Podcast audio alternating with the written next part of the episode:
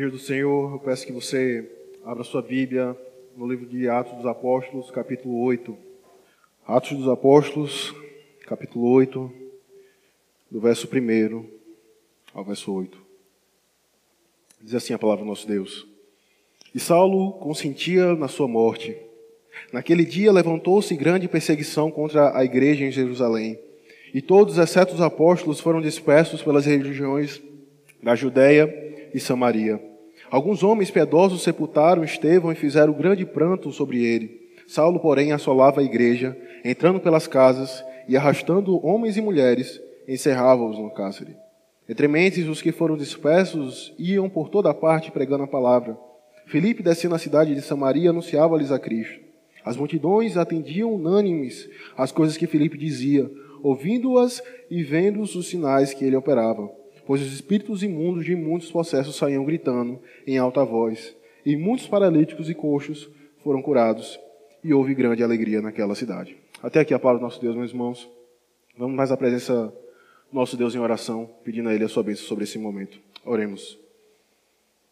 Santo Deus, nós te louvamos pelo teu santo dia, porque é neste dia onde o Senhor convoca a tua igreja para ouvir a pregação do Evangelho, ó Pai. Ó Deus, Quantos corações se encontram aflitos, desanimados, abatidos, onde precisam ouvir uma palavra de ânimo, de consolo que provém do teu evangelho? Quantos corações que estão lutando contra o pecado, que precisam ser exortados e também instruídos na verdade? Ó Deus, em tudo isso, ó Pai, é um homem que precisa pregar ao teu povo. Por isso, ó Pai, tem misericórdia da tua igreja tem misericórdia do teu povo que se encontra aqui nesta manhã. Para que o teu povo venha contemplar a beleza da tua lei e enxergar o Cristo que faz presente em meio às perseguições, sofrimentos e crescimento da sua igreja. E é no nome dele, ó Pai, que nós oramos. Amém. Queridos, os puritanos entendiam que uma das maiores bênçãos que emanam do Evangelho e que a igreja desfruta é a bênção de se estar unida a Cristo. Em resumo, eles entendiam que todas as bênçãos que foi derramado sobre o Cristo encarnado é agora depositado sobre a igreja. E o vínculo que liga esta união, o vínculo que faz com que a igreja desfrute das bênçãos que foi derramado sobre o Cristo, é justamente essa união mística. Então, em certo sentido, o crente hoje, ele só pode buscar e desejar a santidade porque Cristo buscou, desejou e santificou a si mesmo em favor do seu povo. O crente de hoje ele só pode amar a lei do seu Criador, porque Cristo, como filho obediente, amou a lei do seu Pai. Hoje a igreja do Senhor só pode perseverar em sua peregrinação rumo à cidade celestial, porque Cristo perseverou em favor do seu povo até a morte e morte de cruz. Esta é a glória desta doutrina, a união da igreja com o seu noivo, que é Cristo Jesus. Contudo, há ainda um outro aspecto desta união que é a ideia de que o crente está unido à igreja do Senhor no decorrer dos séculos. Este é o mesmo argumento que o Dr. Joel Brick ele vai usar em um dos seus livros, o porquê nós devemos cantar os salmos. Ele vai dizer então que quando nós cantamos os salmos, nos unimos aos nossos irmãos que cantaram os salmos de romagem, por exemplo, quando estavam indo à casa do Senhor. Joel Brick ele vai dizer então que nós nos unimos aos nossos irmãos no passado, por exemplo, o nosso próprio Senhor Jesus Cristo, quando após ele ceiar, ele cantou um hino e saiu para o Monte das Oliveiras. Nos unimos aos nossos irmãos no passado, quando a mesma alegria que houve em seus corações após ouvirem a pregação do Evangelho pelo apóstolo Pedro, é a mesma alegria que era nos corações da igreja quando nós ouvimos a exposição do Evangelho e a beleza do nosso Redentor. No entanto, queridos, também nos unimos aos nossos irmãos que tiveram suas casas saqueadas, seus corpos arrastados pelas ruas e presos em cárceres, quando a igreja do Senhor é perseguida hoje pelo nome de Cristo Jesus. É claro que nós não temos as nossas casas saqueadas e nem os nossos corpos arrastados pelas ruas de São Paulo, e nem muito menos presos em cárceres, por enquanto. Mas, ainda assim, há uma perseguição moderna. Por exemplo, quando dois atletas norte-americanos eles se recusam a se prostrarem, a se curvarem perante um movimento chamado Black Lives Matter. Vidas negras importam. E por isso eles foram alvos de críticas e perseguições na internet. E um dos atletas, quando questionado sobre a postura, pelo fato de não ter se prostrado a esse movimento, ele diz: tanto homens e mulheres, independente da cor, importam à vista de Deus, porque ambos foram criados a imagem de Deus. A perseguição moderna mostra sua faceta também quando os cristãos se levantam contra o aborto e por isso todos os seus nomes e imagens são assassinados nas escolas, universidades e locais de trabalho. Esta é a realidade da igreja do Senhor, meus irmãos, debaixo do sol. A realidade de que todas as pessoas que almejam viver piedosamente em Cristo Jesus serão perseguidos. E se dermos dois passos para trás, você notará que a perseguição e o sofrimento sempre estiveram presentes como marcas da verdadeira igreja. E assim foi com os nossos pais no passado, e assim tem sido com a igreja do Senhor nos dias de hoje.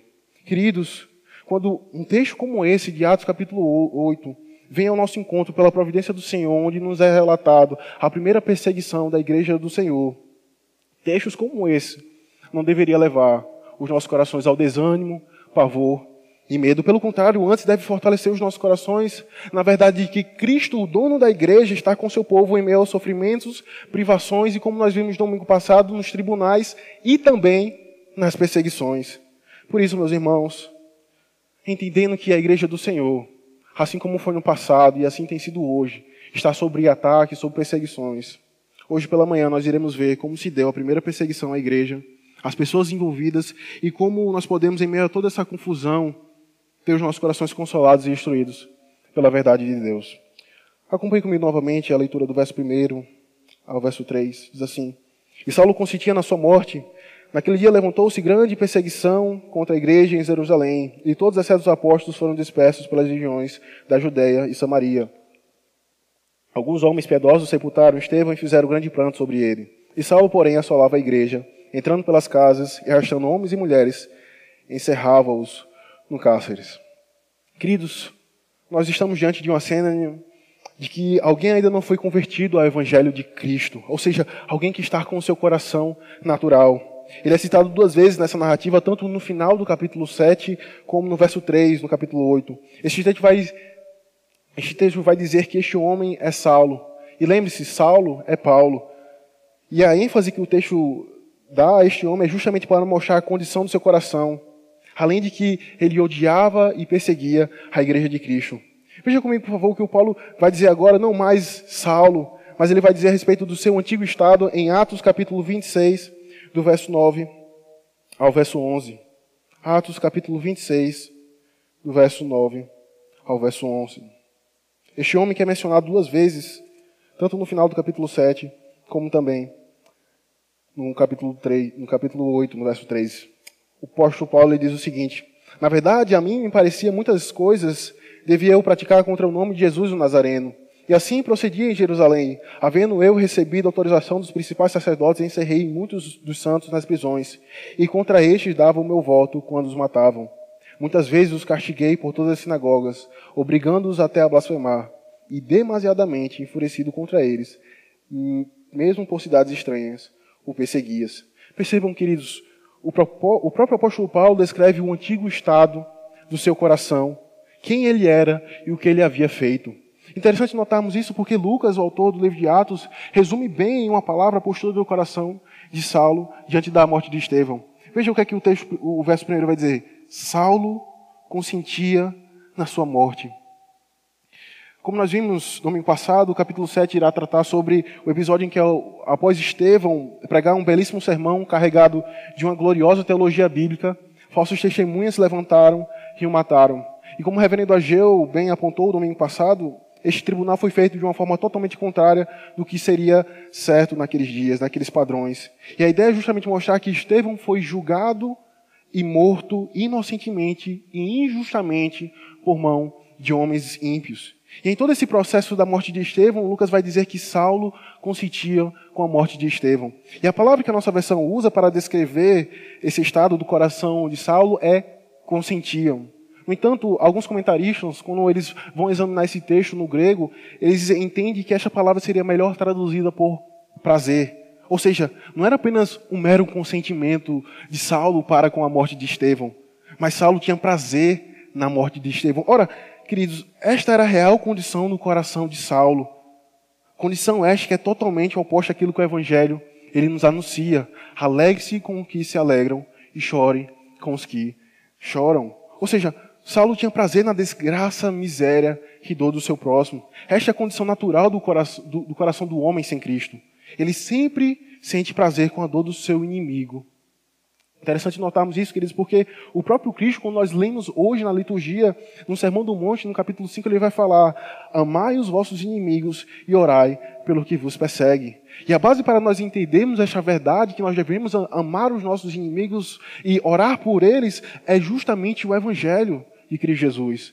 Onde o próprio apóstolo Paulo, agora em Romanos, ele vai dizer: Mas Deus prova o seu próprio amor para conosco, pelo fato de ter Cristo morrido por nós quando nós éramos pecadores, inimigos.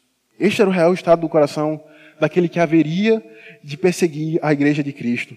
O seu coração não apenas se alegrava e tinha prazer com o sofrimento do seu próximo, mas o seu coração era tomado e encharcado por um alto senso de justiça própria. Veja o que o próprio apóstolo Paulo, após a sua conversão, vai dizer agora lá em Filipenses capítulo 3, do verso 4 ao verso 5, ele vai dizer: bem que eu poderia confiar também na carne. Se qualquer outra pessoa que possa confiar na carne, eu ainda mais. Circuncidado no oitavo dia da linhagem de Israel, da tribo de Benjamim, hebreu de hebreus, quanto à lei, quanto à lei fariseu, quanto ao zelo perseguidor da igreja, quanto à justiça que há na lei, irrepreensível. Mas o que era para mim, mas o que para mim era lucro, isto considerei perda por causa de Cristo Jesus. Percebam, queridos, aquele que teve prazer na morte de Estevão e perseguiu a igreja de Cristo, não era alguém que não conhecia o Deus de Abraão, Isaac e Jacó. Não era alguém que não conhecia o Antigo Testamento, os seus ritos, as suas cerimônias, as suas leis, mas era alguém que se utilizava dessas coisas para fundamentar a sua salvação. O que o impulsionava o coração de Saulo para arrastar homens e mulheres pelas ruas de Jerusalém era justamente o seu alto senso de justiça própria. E aí, meus irmãos, quão terríveis são aqueles que usam a justiça própria como base de sua salvação. Porque, em outras palavras, as pessoas sentem prazer com o fracasso do seu próximo, como também não sabem o que é graça. Ora, o que isso quer dizer, meus irmãos? É aquele indivíduo que, após ver o seu irmão caindo em pecado, ele encontra nisso a justificação da sua alma. É por causa disso, ele não sabe o que é graça, tanto para tratar os seus pecados, como para tratar os pecados do seu próximo. Ele olha para os fracassos do seu irmão, e ele, então ele se alegra. Ele então ele encontra a justiça da sua alma no fracasso do seu irmão. Veja se não é assim que as Sagradas Escrituras retratam em Lucas capítulo 18 todos aqueles que buscam a sua justificação nos pecados do de outrem. O texto vai dizer: fariseu, fariseu posto em pé, orava de si para si desta forma: Ó oh Deus, graça te dou, porque não sou como os demais homens, roubadores, injustos e adúlteros, nem ainda mais como este publicano. Jejuo duas vezes por semana e dou o dízimo de tudo quanto ganho. O publicano, estando em pé, longe, não ousava nem olhar para os céus, mas batia no peito: Ó oh Deus, ser propício a mim, pecador. O alto senso de justiça própria nos cega quanto à nossa real condição e nos leva a fazer coisas terríveis. Mas vejam, queridos, a narrativa ela não para aqui. Após ela descrever a morte de Estevão e de como Saulo sentia prazer com tudo isso, tanto como a morte e a perseguição dos cristãos, o texto, o texto nos mostra como os decretos do Senhor hão de ser cumpridos, independentemente das circunstâncias que a igreja estava passando. Veja o que é que a segunda parte do, do verso 1 até o verso 2 vai dizer. Naquele dia levantou-se grande perseguição contra a igreja em Jerusalém, e todos, exceto os apóstolos, foram dispersos pelas regiões da Judéia e Samaria. Alguns homens piedosos sepultaram Estevão e fizeram grande pranto sobre ele. O que está acontecendo aqui, queridos, é justamente a promessa e a ordem que Cristo deu à sua igreja, lá em Atos, capítulo 1, no verso 8, quando Cristo vai dizer: Mas recebereis o poder ao descer sobre vós o Espírito Santo, e sereis minhas testemunhas, tanto em Jerusalém, em toda a Judéia e Samaria e em, toda os confins da, em todos os confins da terra. Notem, foi necessário e mediante uma perseguição para que os propósitos de Cristo se cumprissem sobre a sua igreja. E foi como o autor, e veja como o autor ele, ele descreve de uma forma detalhista essas informações. Após a morte, de, a morte de Estevão, a igreja passa a ser perseguida por causa da pregação do Evangelho.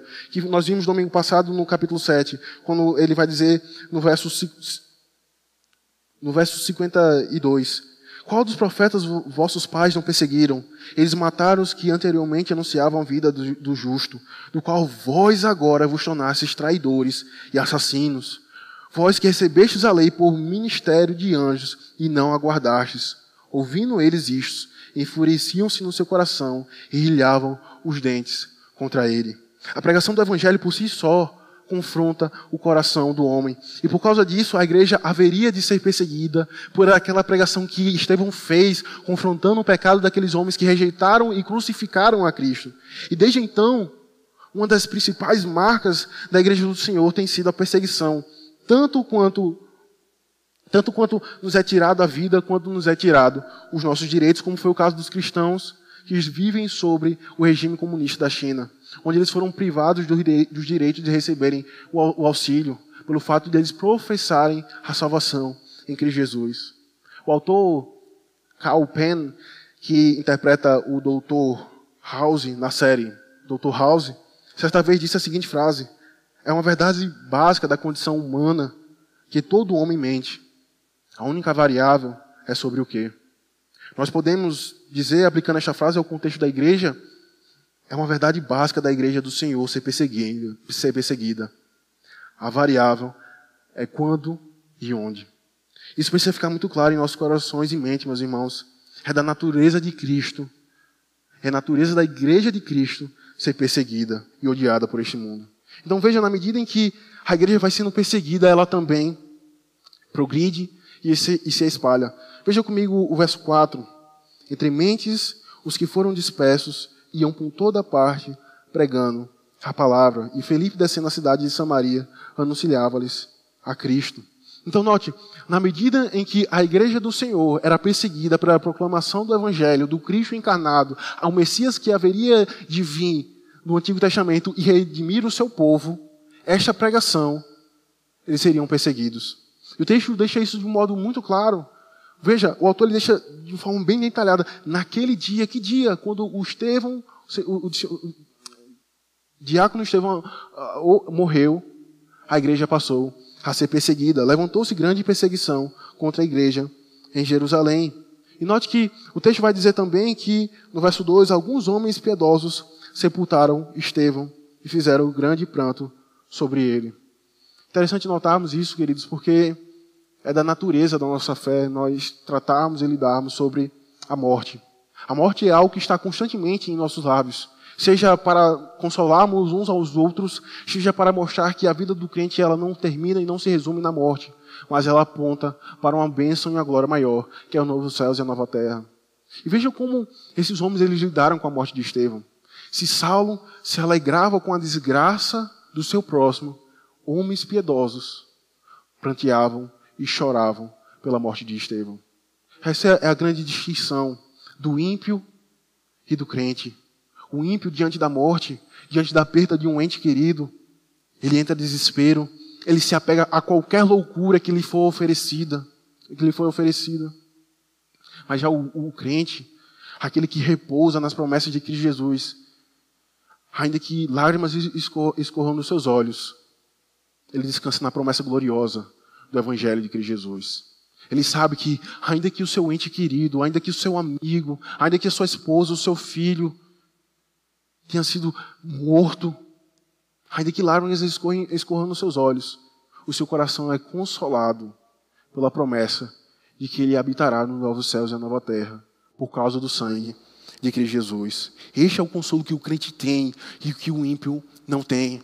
E aí a insanidade e a loucura dos ímpios é perceber que eles nunca professaram a fé em Cristo Jesus. Mas na perda de um ente querido, os, os parentes eles tentam se consolar. Não, ele está agora nos céus, a interceder por nós. Isso é mentira, meus irmãos.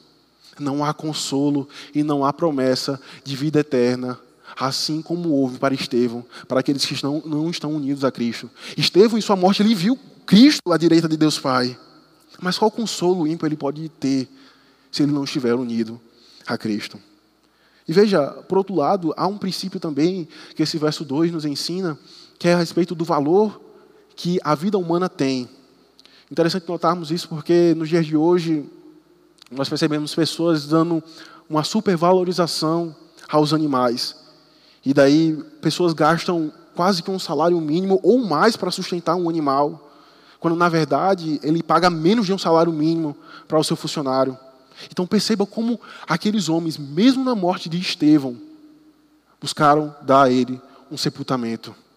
Mesmo ele tendo sido apedrejado, mesmo o seu corpo e rosto tendo sido deformado pelas pedras, tais homens piedosos buscaram sepultar Estevão. E daí, esta é a glória que o homem ele tem, diferente dos animais. E aí, vejam, eu não estou dizendo que você não deva criar um animal, que você não deva dar ele a ração, levar ao veterinário, não é isso. Mas é, é justamente pela a mentalidade que tem encharcado o coração da nossa sociedade, onde a vida de um animal tem mais valor do que a vida de um homem. Se gasta mais por um animal do que se gasta mais por um homem. Isso é verdade porque as drogarias, nem todas as drogarias, nem todas as farmácias, elas ficam abertas 24 horas. Mas tem vários pet shops que ficam abertos 24 horas.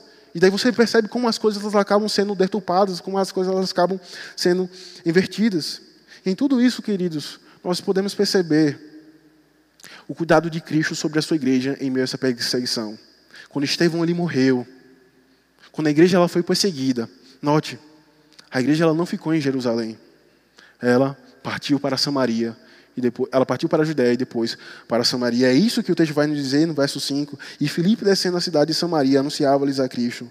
As multidões atendiam unânimes às coisas que Filipe dizia, ouvindo-as e vendo os sinais que lhe que ele operava. Pois os espíritos imundos de muitos processos saíam gritando em alta voz, e muitos paraleitos e costos foram curados, e houve grande alegria naquela cidade.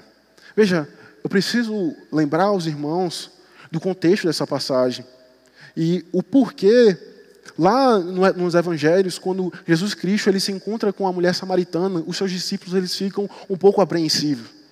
Porque lá no Antigo Testamento, quando houve a divisão dos dois reinos, o reino do norte e o reino do sul, quando houve a divisão das tribos, Samaria, ela então foi influenciada por falsos ídolos. E daí era por isso que os judeus ele, não tinham uma certa facilidade de se relacionar com os samaritanos. Porque o culto dos samaritanos era encharcado por ah, o paganismo, por segmentismo, por isso que não havia essa familiaridade dos judeus para com os samaritanos. Mas é quando nós olhamos para esse contexto, queridos, e quando nós olhamos para a realidade dos nossos próprios corações, que nós não somos diferentes desses homens e mulheres de Samaria, é que nós percebemos que o Evangelho ele alcançou aqueles homens e aquelas mulheres, ao ponto de eles darem ouvidos ao que Filipe estava dizendo, e também nos alcançou aqui em São Paulo, na Igreja Vila Guarani. Nós não somos israelitas, mas aprove ao Senhor pela sua providência reexpandir a sua salvação, não somente para o povo de Israel, mas até os confins da terra, como nós cantamos hoje, de todas as tribos, de todos os povos e nações, muitos virão te adorar. E por fim, queridos, no verso 8, quando o texto vai dizer: houve grande alegria naquela cidade. Ora, quando o evangelho ele chega no coração do homem, no coração de uma cidade, é impossível não haver alegria. E aí nós precisamos, ao mesmo tempo, tomar cuidado com algo que muitas vezes tem sido pregado nos dias de hoje, onde o crente ele não sofre, onde o crente ele não passa por dificuldades, onde o crente ele não pranteia, quando na verdade o próprio Cristo chorou. Certamente tais irmãos choraram ao ter os seus entes queridos mortos e perseguidos e arrastados pelas ruas de Jerusalém. No entanto, uma característica do povo do Senhor é a alegria. Note, ainda que me falte o pão, ainda que me falte um emprego, ainda que a minha casa não esteja em ordem, eu tenho a Cristo e estou unido a Ele, e isso é suficiente para alegrar o meu coração. Cristo é suficiente para alegrar não somente a nossa alma, mas também os nossos corações. Esta é a glória da igreja do Senhor. Note, Aqueles homens estavam sendo perseguidos. Aqueles homens foram também alcançados pelo Evangelho de Cristo Jesus. Mas como eu estou em meio de um lugar pagão, como a igreja do Senhor está sofrendo perseguições e ainda assim há unânime alegria, é tão somente o consolo que o Espírito Santo dá à igreja ao nos lembrar o glorioso Cristo Jesus. que nós temos, que é o nosso Redentor. Que mesmo em meio aos falsos, aos falsos tribunais, mesmo em meio às perseguições nas internets, mesmo em mesmo quando eu sou perseguido, quando eu me curvo a um movimento que não glorifica a Deus, ainda assim, Cristo está do seu lado. O Deus de Jacó é o nosso refúgio. Que consolo, queridos, nós podemos obter quando nós meditamos nesse texto nessa manhã. Quando nós olhamos que aqueles irmãos foram perseguidos e essa perseguição ainda continua nos dias de hoje. Que consolo, meus irmãos, nós podemos ter. Isso nós tem alguns princípios, alguns ensinos que nós podemos aplicar aos nossos corações. Primeiro, veja como aqueles homens, eles não pararam de pregar. O verso 5 vai dizer: entre muitos que foram dispersos, ou seja, aqueles que haviam, aqueles que foram perseguidos, iam por toda parte pregando a palavra. Note, é em meio à perseguição, é em meio aos conflitos da, que a igreja do Senhor ela acaba padecendo, é que nós devemos proclamar com ousadia e com coragem o Evangelho de Cristo Jesus. Porque não, não é uma ideologia, não é um partido, não é uma organização que irá trazer a paz mundial mas é tão somente o Evangelho de Cristo Jesus, aquele que habitou entre nós cheio de graça e verdade, e sobre si levou não somente as nossas enfermidades, mas também os nossos pecados. Não é ideologia alguma, mas é tão somente o Evangelho de Cristo Jesus que deve ser anunciado e pregado. E por fim, queridos, nós podemos ter consolo e alegria, mesmo em meio às perseguições. Assim como nossos irmãos eles tiveram seus corações alegrados ao ouvirem a pregação pelo diácono Felipe. Assim, mais motivo nós temos, onde nós já temos toda a revelação em nossas mãos, de ter os nossos corações agraciados e animados pela proclamação do Evangelho. Que o Senhor nos abençoe, meus irmãos. Amém.